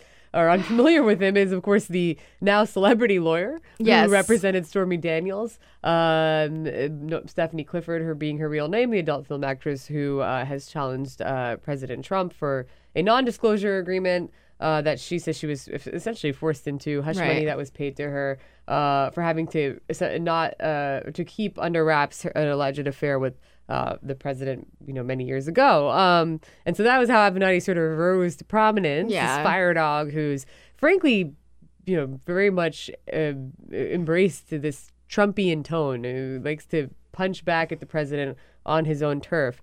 Is he being taken seriously though, as he as he openly suggests that he would like to run in 2020? He definitely has, and um, I talked to him on the phone not too long ago. Be- admittedly before a lot of this stuff recently happened, but it, this was probably a month ago or so. And um, one of the interesting things he told me was that he's been approached and encouraged by a lot of super delegates to run, um, which is kind of like a weird tidbit. Um, but you know, I think a lot of super delegates are going to be a little more obsolete in 2020 anyway. So I, I would take that with a grain of salt. Um, but he did tell me that at the time. Um, I think he's had a bad couple of days. You know, he's had a lot of, of stuff right. happen. Talk to us a little bit about what what his week has looked like. Um, now, the one thing that's happened is that Chuck Grassley, the Republican chairman of the Senate Judiciary Committee, um, he has referred Michael Avenatti and Julie Swetnick, uh, who was the third Brett Kavanaugh accuser, um, to, for criminal charges right. for issuing false statements to the committee. Uh, Julie Swetnick did not uh, personally accuse Brett Kavanaugh of sexual sexual misconduct against her, but she was the one who said that she had witnessed Kavanaugh Mm-hmm. and his friends Mhm. uh, drug women at parties back when they were teenagers and used the phrase gang rape to describe uh, the activities that, uh, or that, frankly, the, the actions that they allegedly committed. Now, obviously, Mm-hmm. Kavanaugh denied that. And this was one of the more um, sensational claims that was made. Yeah.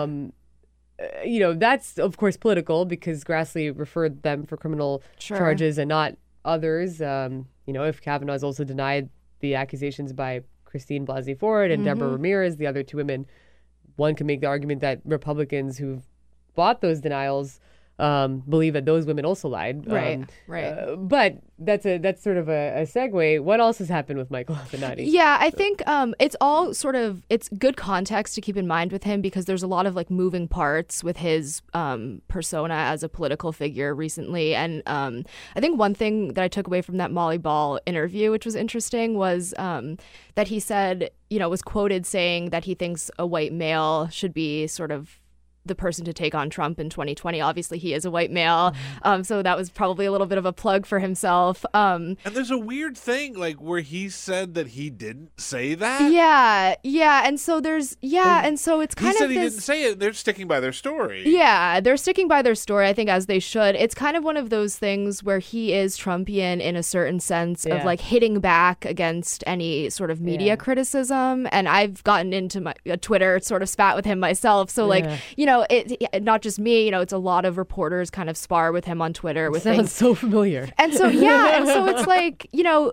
some people like that he's a fighter and I've seen this um some people you know, kind of just regular people in the country have said like we need somebody like him to take on Trump, like fight fire with fire type of thing.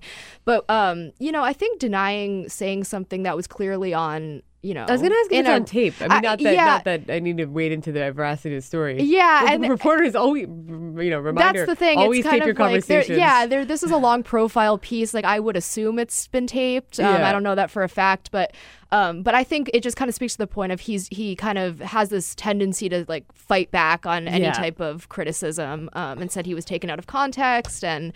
Um, you know, But you know, like when you talk about that, he's he is sort of fighting fire with fire. He's fighting Trump with Trumpism. That's the Trumpiest thing you could possibly Yeah, do. it He's, is. It's everything. He goes right up short to calling it fake news. He also right. He says the quiet part out loud. I Yeah. mean, there's a lot of Democrats who uh, do believe the argument and buy into the argument. And this is not this is not my argument. This is there's some Democrat Yeah. strategists who would say Yeah. that he's not wrong. Yeah. That they're worried that like someone like Kamala Harris or Cory Booker would be the perfect foil for the president, given that you know race has been such an uh, you know integral. Uh, part of you know the way that the president has run his campaigns Uh, he's- Sure. he's been campaigning since he also took office effectively um, a lot on this message of you know this very like familiar anti-immigrant platform and just you know really divisive racial politics um, but but Avenatti, you know, it's like something that you don't really say, and he said it. Sure. Yeah, of course. And I think I think for somebody like Kamala Harris or Cory Booker, it's almost um, he takes away some of the spotlight from you know they've had some other big political moves happening in the past couple of weeks. And like I don't know if people remember that you know Cory and Kamala both went to Iowa and like made sort of overt 2020 move you know like it's kind of um, everyone's focused on what Michael Avenatti is saying on Twitter where there are sort of other candidates who have been or potential candidates who have been making some serious moves like Biden, you know, other Yeah. people. Um, and so it's kind of like interesting to see what people are going to focus on. And Avenatti, much like Trump, uh, has no problem getting on television. Exactly. he's given the Yeah. platform um, because he's someone who is uh, and has made himself, uh, you know, to be such a character. And and uh, I, I I think it's interesting that his approach is very much this fight fire with fire, um, you know, mentality because. It's gone are the days when former First Lady Michelle Obama said, "When they go low, we go high." and everyone has their spin off on that. Now Eric Holder has his Wait, did he say something? We kick them? When Yeah. they go low, we kick them. yeah. And you know, and he Um, so people have sort of had their like and he's rumored to be considering a run, you know, so people are sort of taking their own spin on that and I think that that also isn't necessarily Right. helpful. And there you know, I don't think he meant it literally, Right, obviously. And but it's kind of like, you know, tem- Democrats often talk about we don't we don't want to go back to 2016. We want to put the past in the past and that was something that Michelle Obama said right after the election. So I'm always kind of wondering about why like these phrases kind of get re- repurposed even if they're you know good in their moment you know why are democrats sort of like relying on a 2016 s Context. context It's you know? also, you know, frankly, something that I think, um, you know, only applies to Trump, though, that you can play dirty, or so far it's Yeah, seemed. like you know the rules or lack thereof uh, for this president. You know that's sort of unparalleled, and I, I think that a lot there's there's certainly this mis- this risk Democrats are taking by thinking that maybe they can. You know, run a Trumpian Yeah, campaign. Obviously, on the issues and on the rhetoric, it wouldn't be the same because they have dramatically different ways of looking at the issues in this country. And um, but but just in terms of the fight fire with fire approach, Yes. we, as Marco Rubio learned the hard Right, way, right. only Trump gets to say these. Yeah, things. that's right. Uh, unless Michael Avenatti proves us all uh, wrong. But who else? I mean, you've mentioned Kamala Harris, Cory Booker, Joe Biden. Who else are you watching? And is there is there someone that we're not watching? Uh, is there someone like Trump who potentially is going to come out of the woodwork and actually do do it? And we, you know, no one, everyone's been so focused on you know the candidates whose names get thrown around in Washington. Yeah, I think um, you know one one group of people that I think are kind of um, don't have so much attention paid to are the mayors, um, and there's you know been a little bit of increased interest in in you know hey maybe a mayor can run for president if Trump can run you know that type of thing.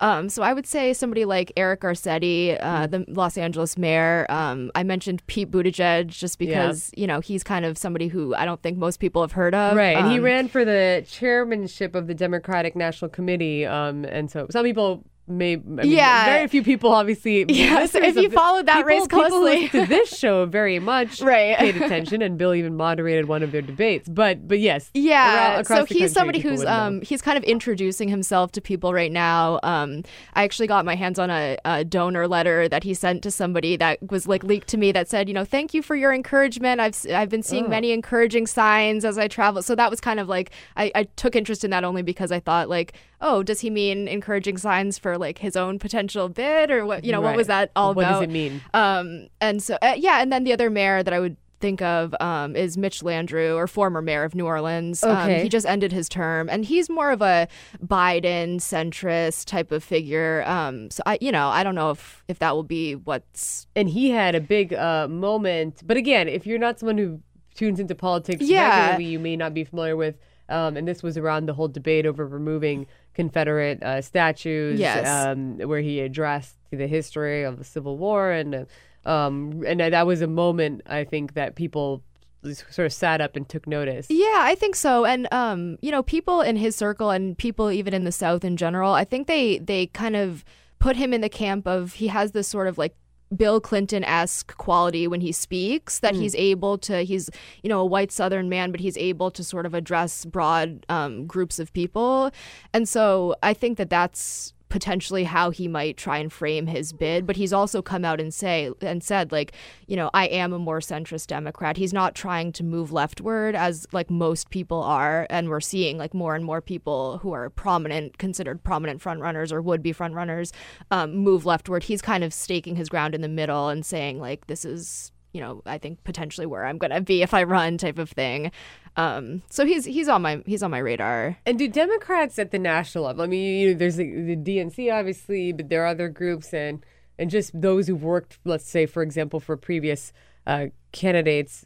many of whom, frankly, are working for now potential candidates. yeah. Um, but but do they have a, a sense or of you know who they think they need? I mean, is there any like is there any emerging consensus around you know Mm. at least uh, you know among the kind of party operatives around who they should fall? should yeah, that's a good question. I think um I think we've seen a lot of former Hillary staffers go to some potential candidates, like kind of like what you're alluding to. Um, a lot of Kamala Harris's team has a lot of former Hillary people, some people on on Cory Booker's team. Um, so I think that we're just starting to see the formation of like where I know Bernie Sanders' um, former team has gone to different different people. Um, so uh, you know, I wouldn't say that there's like one group of operatives who have like chosen their person yet, but I think um, it's interesting. A lot of this stuff is going to happen at the state you know Hmm. state level so they're gonna start like choosing their local operatives at in like iowa or new hampshire wherever nevada wherever south carolina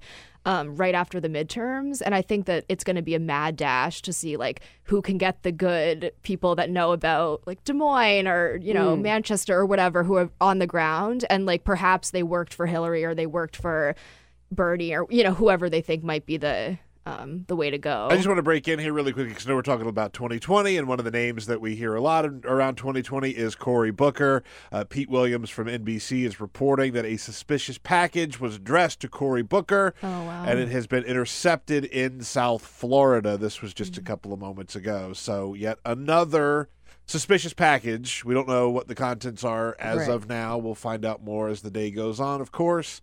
Uh, but uh, again, this is still happening. It's ongoing, and uh, as we as we um, were talking about earlier, you know, this began on Wednesday, but uh, yesterday that was when the suspicious package. Uh, packages addressed to former Vice President Joe Biden, to Mhm. Robert De Niro. Those were actually um, part of uh, those that revelation, and so it didn't all occur on the same day. Yeah. Um, but you know, you, we were talking a bit about you know the Democratic Party at a national level, and in uh, 2016, of course, there was a much more um, closely contested primary than uh, Mhm. thought, and bitterly contested primary too. Yeah. Where it got very ugly, Yeah. ugly by Democratic standards. Yeah, you know, it's like you yeah. say that, and then you remember what happened on the Yeah. Republican side, Yeah. and you know the things that Trump said about his opponents and their wives and Yeah. their family members. Yeah. Um, but but you know, it, just by standards of Democrats, obviously between Bernie Sanders and Hillary Clinton, the reason that that is uh, relevant is more so uh, because of the way in which it um, laid bare the the the the division within the party on what their platform should be, Mhm. uh, mostly uh, economic platform, and, and how progressive they are willing to go. Yeah. Uh, a lot of these potential contenders you've talked about have been running on uh, Medicare for all, the the Mhm. Bernie Sanders uh, healthcare proposal, uh, more uh, clearly embracing single payer. So it seems like at least on the issues, a lot of it is very clearly defined, or much more clearly defined.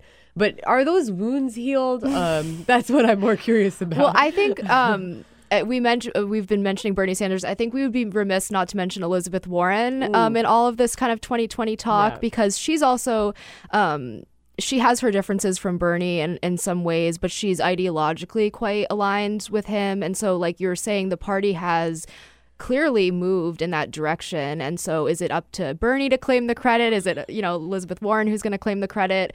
Um, is nobody going to claim the credit? You know, so it's kind of it's kind of that that question right now. Um, but I think there are some um, tensions between sort of like how left people want to go. I think one example of that we saw in the New York um, governor's race between Cuomo and uh, Andrew Cuomo and um, Hillary uh, Hillary Clinton, Cynthia Nixon, um, and so Cynthia Nixon kind of made Cuomo go more left on things like marijuana legislation than he would necessarily have wanted to, and like a lot of people were saying that at the time. And so he, I mean, I don't know if he's going to run in 2020. He's kind of a rumored person, um, but that's an example of like pushing the platform leftward in a way that makes somebody who is more centrist like him, maybe Biden, maybe Mitch Landrieu, it makes them sort of reevaluate what they might want to do and in order to win type of thing.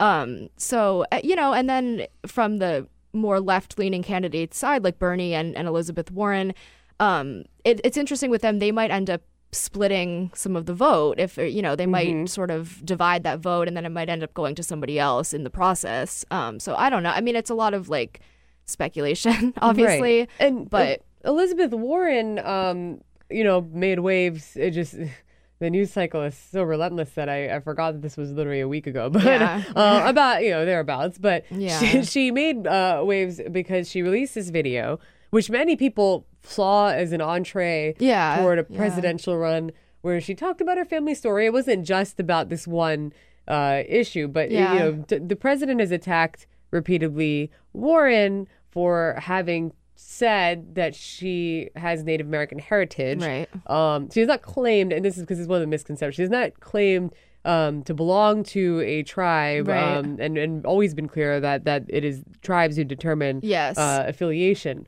But but she has said that you know through family folklore, Right. Um, you know she she has Native American roots, and and she also did on an application um, identify herself as as as uh, as part of Native American Mhm. um, background. So so so she addresses that in the video and, Yeah, and has yeah. a DNA, you know, she's kind of the results of a DNA test that were revealed showing that she does indeed have this fraction of uh, heritage.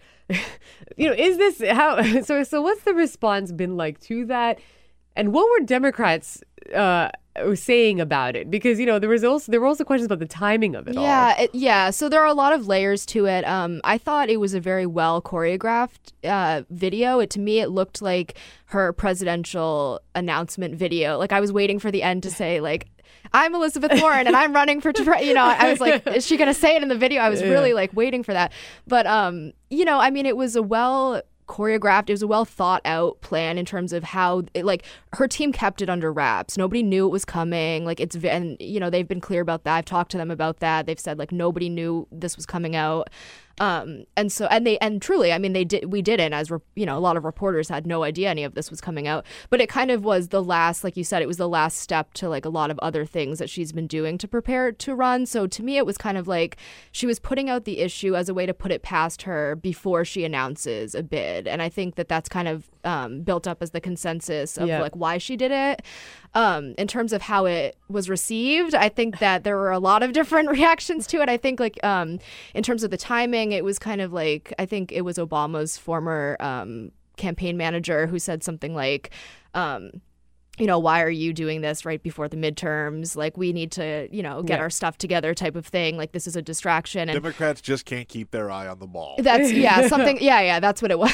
that's what it was. Um, and you know, I mean, there's something to that. I think. I think that's a fair enough statement. I think it's fair enough. You know, also for her team to get it out there when they want to get it out there. I mean, they don't have to necessarily follow the midterms as their like Guiding guide. principle, You know, right. yeah. And she's up herself this year, and so maybe they thought, you know, she's up for the you know reelection, and we're going to do this while she's up for reelection, type of thing. So it's it's hard um, to say, but I think in the DC sort of media world, it was considered like, oh my gosh, this is really bad for her Right. um, rollout. But I, I think it's early. you know? Yeah, I mean, it's a long wait ahead until 2020. I think her team said uh, that she had, you know, submitted herself for the testing in August and then got the results like a week before the video or something, or something in, in the recent- Yeah, in the yeah. time frame, well, in the relative time frame, and maybe they just know too well that this is not something you can keep under wraps. It's surprising they did for as long as they did. Maybe it'd be leaked, so they'd rather just, Yeah, you know, kind of Yeah. do it themselves and Yeah. control the narrative a bit um, and put the issue to rest. Seemingly, although the president, Yeah. uh, is certainly not one who to to change his tone, and he has not. He continued to he's continued to refer to her as Pocahontas, which obviously a lot of people see as uh, derogatory. Yeah. well, because it quite clearly is. Yeah, Um, and it's- so- it- it's- I mean, it's not really being put to rest, right? I feel like this is something that is gonna, if she runs, it's still gonna come up. Yeah, and I think so. I think in terms of like how it was perceived, I think the biggest takeaway, like the most accurate sort of way to describe it is it kind of backfired. Like whether they meant, you know, whether they saw that coming, whether they were surprised, like it backfired in the sense of if she's going to run, ultimately she would like try to take on Trump, you know, as the nominee, she tried to win the primary and then she would try to ultimately take on Trump. So like it kind of flopped in in that sense that it kind of fueled you know republicans more to attack her in, in a way Mm. that it was they always have and trump always has but it wasn't you know in the spotlight and she kind of thrust that into the spotlight Right. and so i think if anything it was like a clumsy sort of rollout um and added a little bit more fuel to the fire. But I mean, again, like I. I don't think it changed a lot of people's minds about her one way or the other on the Republican side or the Democratic side. I think it was kind of like people liked her, they're, they still like her. People hate her, they still hate her. Right. Um, I mean, this is sort of like some of the issues Hillary Clinton contended with, where uh, how people see this is already baked in. Right, And so I don't right. think, even though Elizabeth Warren had come up with this video, I don't think it's going to change minds. Yeah, Um, yeah. But it provides context to all those voters who aren't familiar with her. Sure, sure. Um, yeah, and it lets her, helps take control right, of the narrative and lets her show her family and Mhm. say like these are my brothers and these are my you know what I mean. Um, so yeah, that's I mean, so so you know, obviously, it's like there's there's so many people um, who are running, but is there not concern that because of Trump's popularity um, among Republicans and and uh, just how unified they are behind him, Mhm. and frankly, his approval ratings have been also risen